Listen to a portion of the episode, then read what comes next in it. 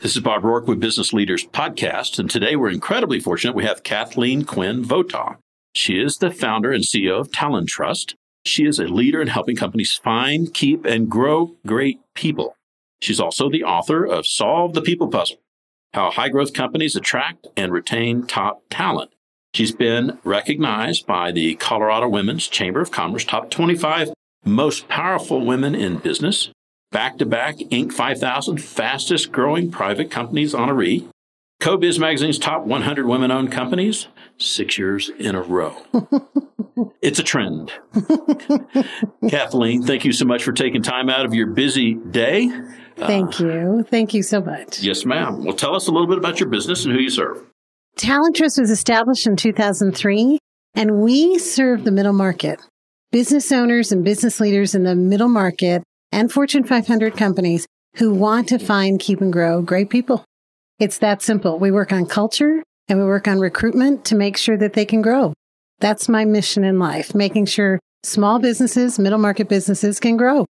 You know, as, as a business owner, you know, I think about the statement. So, okay, I need to, you know, I think there's a challenge with many of the business owners. They get to a certain point and then they go, you know what, I have to add key talent. I don't know if I need a chief of staff. I don't know if a chief operating officer. I don't know what I need. And they go, I'm really good at running my company. And then they have to start hiring because they're growing. Mm-hmm.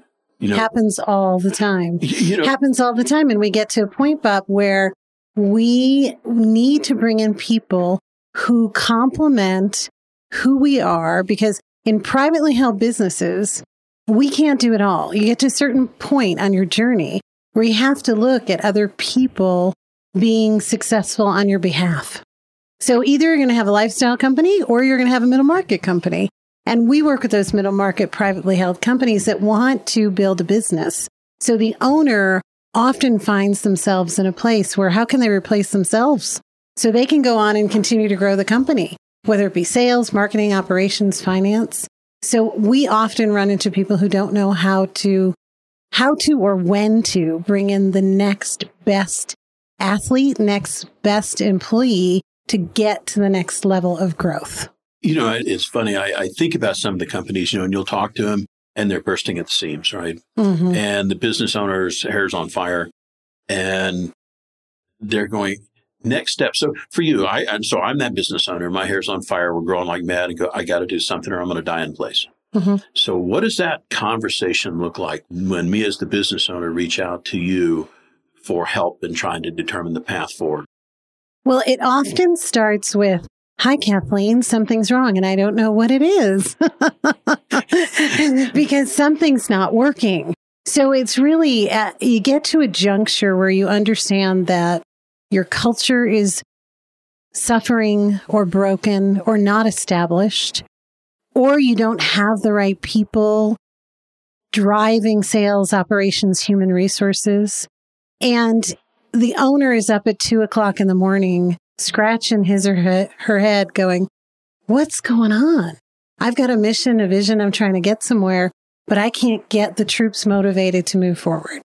So what we do first is we do a gap analysis. We call it our people puzzle gap analysis. Isn't that cute? People puzzle gap analysis. I wonder why. so uh, we do our people puzzle gap analysis to diagnose what's going on. Because you're a business owner, I'm a business owner, your listeners are business owners. You're not doing everything wrong. So let's diagnose it. You go to the doctor, you're probably relatively healthy, but maybe you need to take vitamin D. So let's make sure do we need to give you vitamin D or vitamin C or B12? Let's figure out what you need. And you know, Bob, sometimes it's not a person. Sometimes it's looking at your culture and looking inside your organization to the talent you actually have today. Harvard Business Review just wrote an article on your recruitment is all wrong. And I agree with them. For most middle market core and upper middle market and Fortune 500 companies, their recruitment is all wrong. They're looking outside almost 79% of the time. And they need to be looking inside. Is your next best hire Joe who's sitting next to you? Between World War II and the end of World War II and 1970, we, most of the hires were promotions.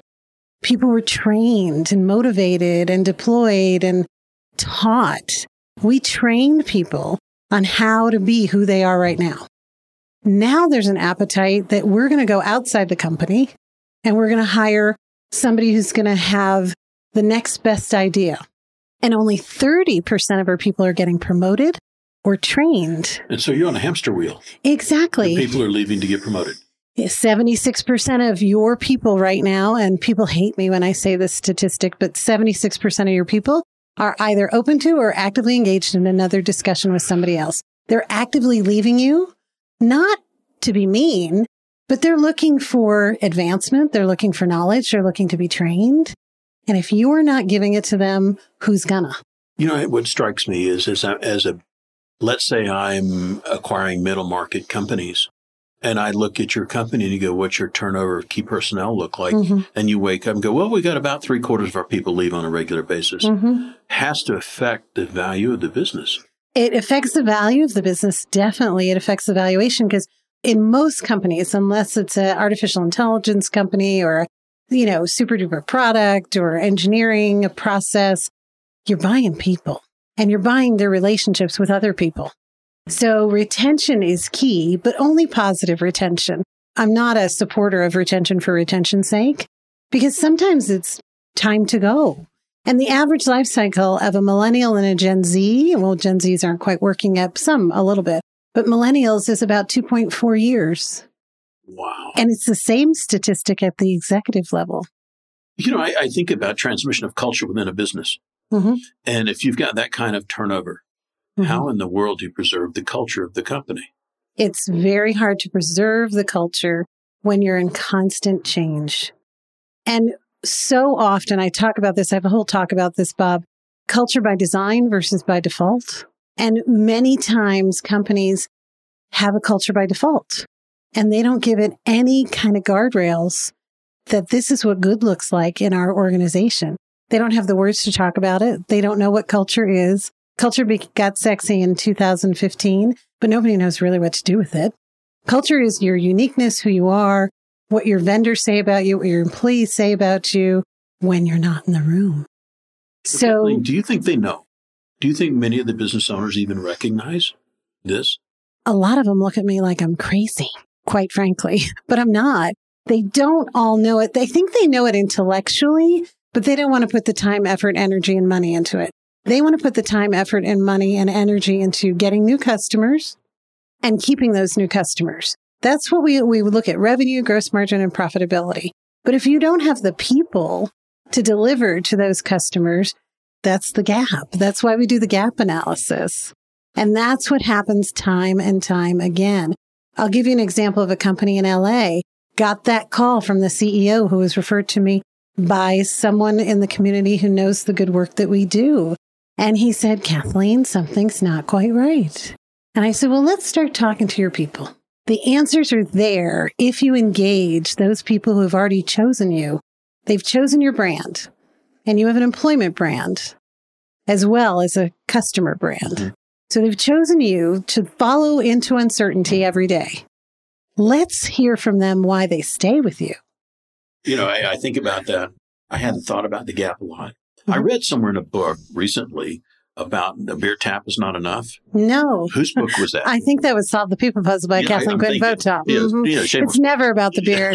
it's never no. about the beer. And if it's about the beer, you have a different Or problem. the wine. Yeah. That would be for me. You know, I, I think about just the most business owners from some of my background have no idea what their business is worth. They don't understand no, the components yeah. of, mm-hmm. of exit and so on and so forth. And I think about the gap you just mentioned, and you go, how do they take one recognize it? Are they plateauing or do they just have turnover? What's their first inclination or inkling that they have a problem? What do you see as a symptom? They see people leaving. They might see somebody, some comment on Glassdoor. Mm-hmm. They might see customers opting out or not renewing because revenue will leave. I mean, eventually it'll affect your revenue and your mm-hmm. gross margin um, and a perception. And in the absence of information, people make up their own stories. Mm-hmm.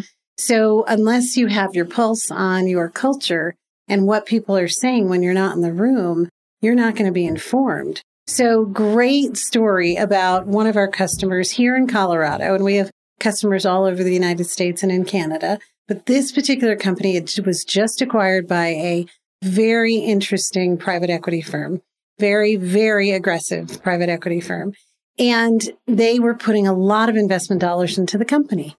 And this company was in a small town in Colorado and they had been built on values and knowing the number of employee you were hired and really created this very cohesive culture in a small town in Colorado. Their values of how they hired people when they were a small company was do you fly fish? Do you mountain climb? Do you ski? Do you mountain bike? And oh, by the way, do you know how to do finance and accounting? So can I hang out with you? Can you be part of our culture? Are you that our type of person? Well, imagine the shift when you have a very high powered private equity firm coming in. They don't care about fly fishing or mountain climbing. Climbing, they, re- they want the results in three to five years. So what we learned in our gap analysis is the the strategy, what the leadership of the company wanted to achieve in three to five years was not being executed by the VPs and the directors. They were still in Camelot. They were still hiring people and their hiring criteria truly, Bob, was do you fly fish? Do you mountain climb? And so our team sat in on some of their interviews and realized there was a, this was just one of many gaps. Yeah. But but so really understanding your culture and we use our gap analysis to dive into what are your employees saying about you? Listening to them in a confidential manner, mm-hmm. giving you the feedback, and then you as the leader have to have the courage to do something about it. Because if you listen and you ask those questions and you don't do something about it, that's the kiss of death. Yeah, that's worse. That's awful. Because now you know, and you obviously don't care. yeah, well, if you did, sometimes it's fear. Mm-hmm. I've not met many people who really just truly don't care. I feel fear sometimes motivates their in- inaction. Mm-hmm. So perhaps there's some who don't care, but I think it's fear. If I start talking about these things, isn't it going to get worse? Is, is the fear based on ignorance? They don't know what to do next? Correct. And that's what our, hump, our yeah. company helps them through. Often it's really building an employment brand internally and externally about who you are, what you stand for, what you don't stand for, and giving people language around that, really meaningful language about who you are, what you stand for, what works, what doesn't work, and having that really intimate dialogue as employer and employee. We have set up an adversarial relationship in our country. Think of it mm-hmm. between employer and employee. Well, I'm not going to tell you the truth, and you're not going to tell me the truth. I'm going to quit you at four o'clock on Friday. Yeah, that's the old, that's the old day stuff. That's still happening. The old days are here that's you know I think about the challenge inside of if as a business owner, mm-hmm. and let's say you have the, the gap, right, mm-hmm. and so your intellectual property is kind of thin if somebody comes to look to buy you, mm-hmm. and they they they know because they're going to ask and they'll mm-hmm. find out. And then I think about the after. Have you guys had the experience of going to a company pre-acquisition, working through getting everything aligned and the gaps fixed? and seeing the result on valuation after? Absolutely. Remarkable results because of the cohesiveness of the culture and everyone moving in the same direction. This small little town company was $250 million when we first started working with them. They sold for 1.5 billion after four or five years. And it was not us. It was a team of people, but it, they had the courage to listen to their employees and make some really important changes that really helped them achieve their objectives. And that private equity firm was very happy and they could sell in three to five years.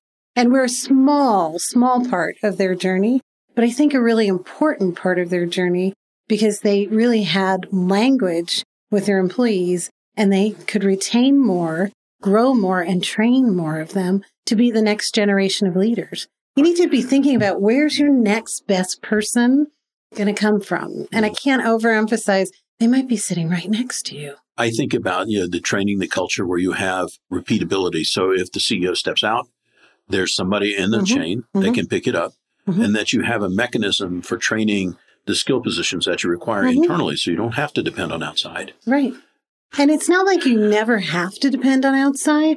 It's just that things have changed so dramatically that we think, oh, the best person is out there somewhere.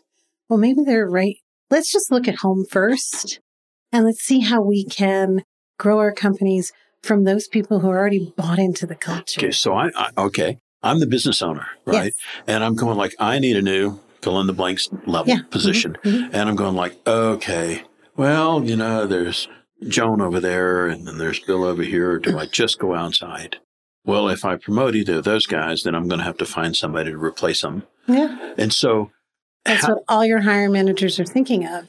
So your hiring managers, they are motivated, motivated some, not all, by fear. Mhm. If I interview a candidate who is just a rock star, boy, they're going to make me look bad. I'm not going to hire them. And then the reverse happens from a leadership perspective. Wow, Joni's really great at being our controller. If I promote her or give her some training, then I'm going to have to find another Joni. Mhm. Well, it's not another Joni, it's a function. And that's the growth of the company. How do you grow the company, grow the people, and keep the culture? that's it- perspective. hmm It is, absolutely. I, I recently read a book by a guy named Don Miller. It's called Story Brand. hmm And he was talking about the congruency of the story and what you do and transmitting that through your organization. hmm And, you know, we were talking about the shortage of storytellers before we went on this oh, episode. Yes, absolutely. Yeah. So do you see that storytelling skill set working its way back into the business community? Well, I hope so. Right now, you know, I'm a storyteller and I try to be a good storyteller. And I'm taking a course through Stanford right now. Um, and our the first story we worked on was our, our personal stories. Then we worked on our company stories. Then we worked on our user stories. And now we're working on our innovation stories. So it's so much fun to think of the story. And what I do train people on and when I speak out in the communities out there is people want to know your story. So when we started talking when we first came in the room, you, Bob, have a remarkable story. People follow you because of who you are. And so, so many leaders forget to tell their story. Who are they? What do they stand for? What don't they stand for? What's in, what are their non-negotiables? We've got to start sharing our stories because we didn't get there or here. We didn't get here without some scraped knees. I'm just going to say. So do you, do you think that's an, um, you know, in the military, a lot of that is I'm bulletproof and nothing bothers me. Mm. You know, and you go, is that a challenge with thinking about I made a mistake or might have been vulnerable at some point Mhm. and unwilling to expose yourself to perhaps that view? Have you ever heard of Brene Brown? I love her. If she's listening to this, God, go girl, go. Keep telling people to be vulnerable because people want to understand our stories because so many people overcome so much every day. I wrote an article in my blog that in, that is entitled "What Crosses We Bear," and I was motivated to write this because I met a gentleman who runs a nonprofit called Invisible Disabilities. And so many people are walking around with invisible disabilities. And you can think of, you probably all just thought listening to me about five. There's so many invisible disabilities that we don't know about, and we need to give people a little grace. So I, I think there's such a power to your journey, my journey, to those people who are following us. We have to create leaders. You went into the military. You didn't just go in and become an officer. I think you went through a little bit of training. Mm, right? Just a little, bit. just a little bit. A little bit. You know, I have so many mentors that I thank every day when I do my daily gratitudes that help me become who I am. My father, my mother, my brothers, my sisters, Ronnie Moston, Dave Mead, Greg, oh my goodness. I mean, the list goes, I, it goes on and on and on and on and on. Who are your mentors? So who are we giving?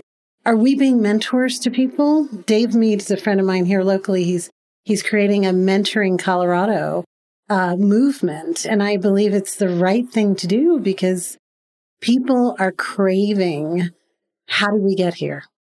You know, it's, it's an interesting part of the reason for the podcast. Yes. You know, it- part of it was called the digital mentor. hmm And I think about the stories, your story and other Mhm. folks, you know, Mhm. and you kind of go, well, it's a unique story that departs when you do, hmm by and large, unless it's recorded or somebody Sure. remembers, you know, and after a period of time, people really don't remember. No. And the genius on so many people, you know, I think is underappreciated hmm and grit, hmm you know, and then somewhere along the line being polite Hmm. and having some level of empathy for others, Mhm. you know, and, and those skill sets I think aren't transmitted well. And I've talked to a large quantity of of women in the workforce. Part of the objective of the podcast is to have it equal, if I can get it that way. And I was interested recently in talking to women that serve on boards. Mm-hmm. And there's some remarkable statistics on having women included on boards on performance of the company and so on. Yes. Very remarkable and, mm-hmm. You know, should be observed and done and adopted kind of somewhat. Absolutely. Yeah. Agree. You know, I, I was thinking as you were talking, so you were working for a staffing company at some point. Yes, I was. And you made the decision, I want to do this myself. Mm-hmm. I want to have my own firm. Take us back to kind of that moment where you finally said, I'm not doing this over here anymore. I'm going to do my own. What was that like? That's a fun story. So, um, I have always been a maverick. Can you tell?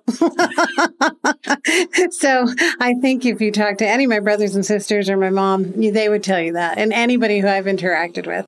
So, I was an employee for many, many years, not the easiest person to manage.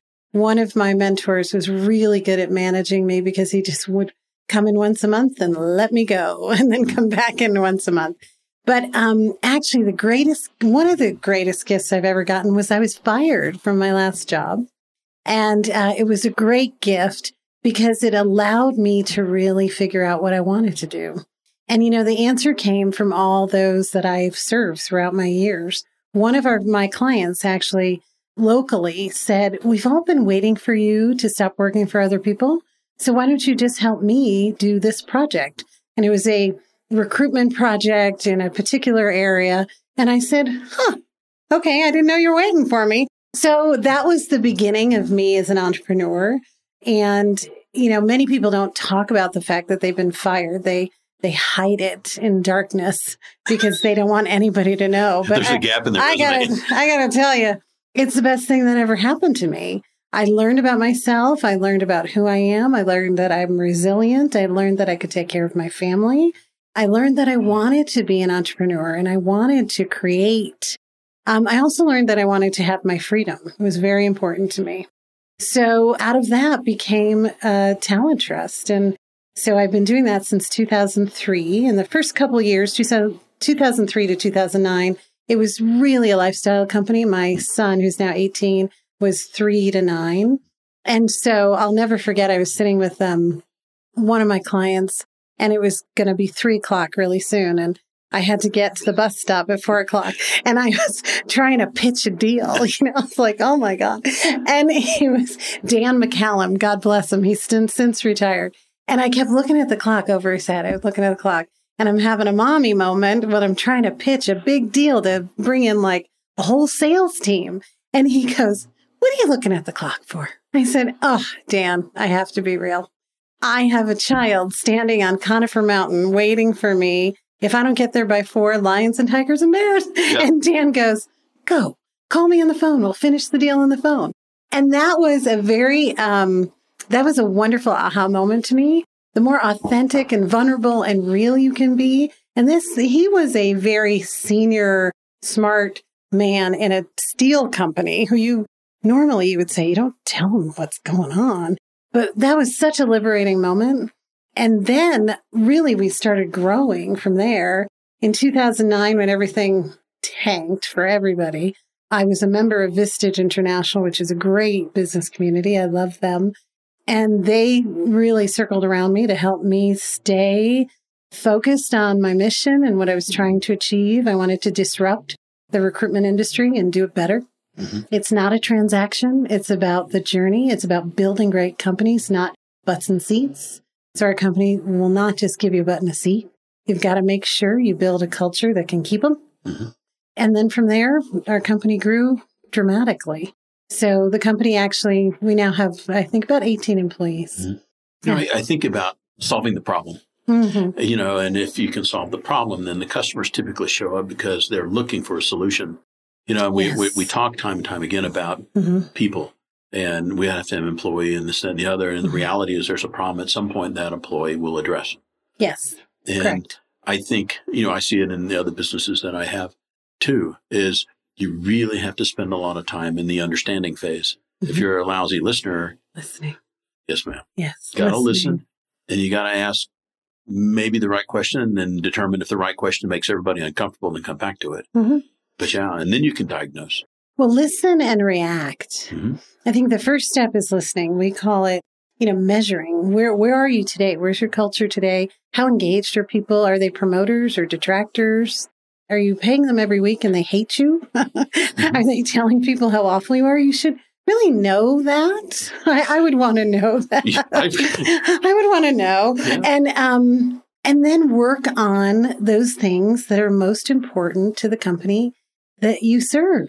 Because the reality is we as privately held business owners, we serve our employees, we serve our customers, and we serve our employees' families. Yes. We are responsible for the way the family interacts. I heard a great speaker once, and his name is escaping me. I don't, it'll come to me in a Tourette's moment at some point.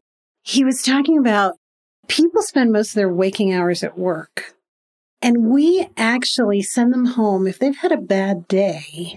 It affects the whole family. It affects their relationship with their significant other and their children and everyone else. If they go home and they've had a positive outcome, it affects everything else. So we have a lot of responsibility in how we serve both our customers, our external customers, and our internal Well, customers. both of them, you know, I think if you're serving the external customer, then they have families they're responsible for. Yes. And internally, you're Mm-hmm. responsible. You're right. It's just not the employee. Mhm. It is their family and their kids and Everybody. the education and lifestyle. And, you know, I don't dwell too much on that. Because it gets You overwhelming. kind of go, uh, just do the right thing. And so, yes, yeah. yeah, Do the right thing. My brother says that all the time. Yeah. Let's just do the right thing. do the right thing. That's our number one core value. Do the right thing, even if it's hard.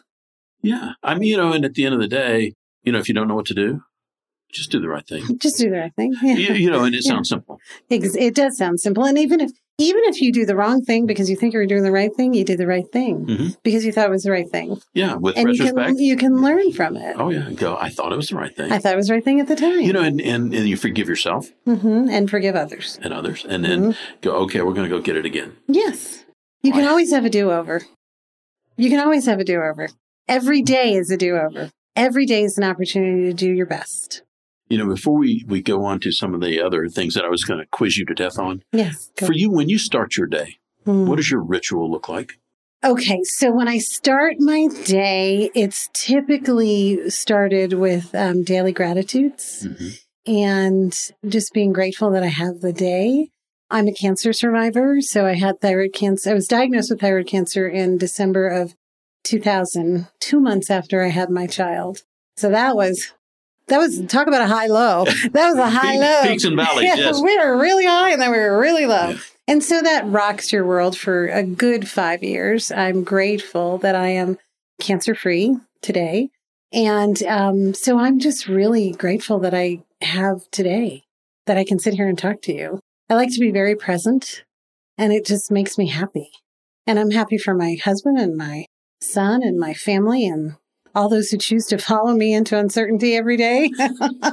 They're cool and our clients are cool. And, you know, nothing is, it's not life and death. I tell my people all the time, we're not, it's not life and death. You're not doing brain surgery. No, we're not. And we're not, you know, it's not life and death. So we, in my business, we have the opportunity to do our very best. And if we don't do our very best, we have the opportunity to fix that.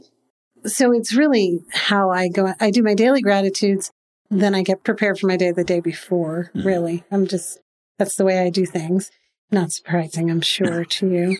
and then I, I work Mach 2 with my hair on fire from Monday through Friday. Mhm. And then weekends are sacred for my family. Mhm. I really hold them for them. I really try not to work on Saturday or Sunday. And at 6 p.m. every day, I lock this lovely little thing up. I put it away in my Mhm. office. I don't continue to play on it. I think it refreshes. Lets, Yeah. you, lets you go into neutral for a while, which has Mhm. value.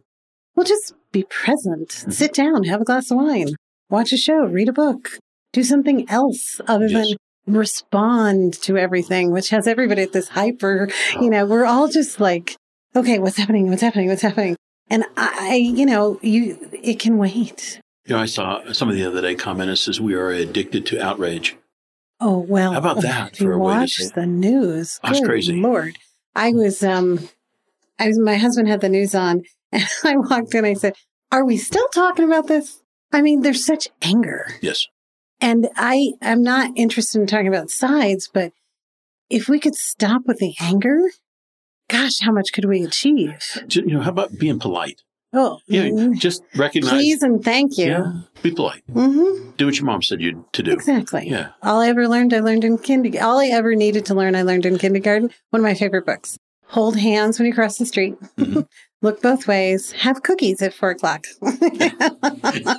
I think that's a great idea. There's part of that gap analysis. I'm missing a cookie. Please and thank you. I mean, I am oversimplifying it to a large extent, but if you go back to basics and human kindness, Yeah. things get much more clear. Mhm. We tend to over engineer everything. And if you just get, we were dealing with human beings, everything you're doing. So let's figure out how to be kind. A lot will be solved that way. With that, With that, with that, for you, highlight of your year so far. Looking back over your year. Well, I have many, many highlights. I'll give you a professional and a personal one. Perfect. So, professionally, in March, I think, I was awarded the top 25 most powerful women in Colorado. And it kind of makes me go, you know, like I, I'm not powerful, but that was the title. Mhm. Um, met Kristen Blessman, who is the CEO, wonderful gal of Colorado Women's Chamber of Commerce. She's growing that organization and doing a brilliant job, and um, just was helpful. Really, truly, I was just helpful for absolutely no gain. and lo and behold, I get this award. And I didn't, you know, have you ever had that moment where you come into, I was busy, I was working, I was serving my clients, serving my employees, doing whatever I do, running to speaking engagements. And I was getting ready for the event, didn't even realize what was happening, sat down. My husband was there, some of my team were there. And I'm like, oh, there's a thousand people here. This is a big dang deal. And I sat there for a moment and went, hmm, this is a big deal. Be present. So I have a friend, Al Colleen, who talks about being level four as much as you can, which means kind of being in the kindness, you know, just being aware of other people Mhm. more than yourself. And so I sat back and I went, oh, I should just be really present for this and aware of what's going on and the other awardees. And so it was just a remarkable moment Mhm. for for me, my husband, my family, my child, my employees, for the company. It was really a blessing. It was really nice. And then personally, my son, who's 18, you'll hear me talk about him all the time. He's fabulous. His name is John, and he just graduated from, from Conifer High School. Shameless plug for Conifer High School. Great organization. They graduate 98% of their Wow. students. And Wesley Paxton there's doing a great job. Love him. And he graduated. And I, again, it was one of those moments where you plan for it and you're having graduation and people are coming in. And when I sat in the audience, I just had that moment where this is remarkable. It's a chapter. It was a chapter in the journey and it was remarkable. And he's on his way. So those are two. Those work. They're fun. Personal passion project. What are you working on? Oh, I'm working on my next business called KQV Speaks. hmm I am 53 years old. So I need a plan. See, I didn't ask. No, but I'm, guy. I don't care. I'll tell the world. I don't give a shit. Oh, I'm probably not supposed to say that I- word. well, we- we- we can edit that out. it happens almost all the time. When you I know, speak. it's a business term. It's a business so. term. It's very widely used. Yes, it is. Among many. Yes. And respected. Um, but KQV Speaks um, was just founded in uh, January of 2019. It's a project my husband and I are working on together. And we're working on bringing my voice out to the world and the message of Solve the People Puzzle. And also, I have another book in queue that I'm working on just to help people achieve what they're trying to achieve. Um, so I have many different topics that I talk about. Um, one is culture by design, not default. Recruitment is a sales process and really unveiling that whole process to the world. Uh, the other one is Me Too. Now, what do we do? Um, and I believe in men too, by the way. It's not just me too, it's men too. It's all of us. So, how are we going to move forward positively in this culture we've created? There shouldn't be adversity between men and women. We should be leading together. And you stated that companies on that have women on boards do better. Catalyst.org has great statistics around that. And still it's not adopted. So there, we've got a gap there. There's a big gap. And so I'm very excited about bringing my knowledge, my passion, my love out to the world just to help everyone lift everyone up. Brene Brown is one of my heroes who's doing this. And I love her quote that she starts daring greatly with, you know, about the man in the arena. You know, mm-hmm. that oh, quote. Mm-hmm. So many of us are standing on the sidelines criticizing each other, but it's people like you and me and Brene and other people who are right in the middle of the arena, maybe doing things wrong sometimes. But they're doing something. But they're doing something and they're not sitting on the sidelines. So I want people to get off the sidelines. And so I'm very passionate about that. I'm doing a lot of work about that this year and stay tuned on that. I'll come back and tell you about that. You know, we we talked about what we were going to talk about before we started. And, we're, we're not so, necessarily we're talking so about that. Script, it really doesn't matter. you know, and, and, this happens to me, Bob. well, you know, I, it, sometimes interviews are more difficult than others yeah. on the podcast, and this doesn't happen to be one of them. You know, and, and I think about your journey. You you really kicked it into gear and talking to groups somewhat recently, unless I'm mistaken. Three years. I've been speaking to. I've been speaking professionally for three years so I did it kind of in re- reverse, I think, from what I hear from other people. Mm. Professional speakers, they want to be just professional speakers. Well, so I started, I was an employee, then I started a company, and then, you know, somebody suggested, you got a book in there, you know, based on all my writings. If you go to my website, there's a big blog with more information than you want. So then I wrote the book, and then they're like, oh, we love your book. Can you speak? And then I started speaking, mm-hmm. and here we go if you listen to your life, it'll give you your path. And it's, this is my path. So I'm 53 and, you know, John's going off to college, my son, and, you know, it'd be kind of cool to have a whole nother gig. I've got quite capable people running Talent Trust. They're, you have a business. Not a job. I have a business, not a job. And so when I speak, it is a lead generation for mm-hmm. Talent Trust. Mm-hmm. So see the business model blooming before your very eyes. And also, I have fun. I have fun. And I love having fun. You can probably tell. You know, for you, have you always been a communicator? Yes, yes. So public speaking was not much of a challenge for you, or was it? So when I was 12 years old, my teacher, uh, my music teacher said, it was one of those moments where somebody goes, hmm. right, oh, God. And she said, You have a really nice speaking voice. And I said, Okay. And she said, Would you come over here. And she played a tune and I sang a song. So I've been amateurly, professionally singing since 12. So I think that was part of it for me. Then I did get my BA in communications from Emmanuel College, which was a small little baby college in Boston in the 80s, 84 to 88. I was in college. And so I've always had that ability to sing in front of people, speak in front of people. Mm-hmm. Never got intimidated by that. I did, you know, we're all created equal. That doesn't, you know, if you're going to judge me, well, then shame on you. You stand up here. you get up there. Oh, yeah. yeah. Less than 2% of the people in the universe would ever do anything public speaking or let alone singing. Yeah, no one would request for me to sing. I promise you. Not unless they were You could probably control. lead uh, singing. Uh, yeah, that would be yeah. a scary thought. um, for before we get too far, because we're bumping into time frame, how do people find you if they want to reach out to you? So our website is talenttrust.com with one T in the middle, T A L E N T R U S T.com. Also, you can reach out to me via my phone number, 303 838 3334. Extension 5 is my personal phone number, but you can call anybody on the team. Talent Trust is a great, the website is a great way to look, look us up, look at our people. All of our information's on there. It's a great way to connect with us. And um, I'm happy to come back and talk more about whatever you'd like to talk about. Well, I can't tell you how much I appreciate you taking time. I did a little homework. I read your book Thank yesterday. you. So, uh, for the folks that haven't, get busy, get the book, read the book, and uh, maybe execute on some of the things that are in the book. That would be helpful. Just one thing. Just pick one thing. Remember, I've been doing this for 31 years now.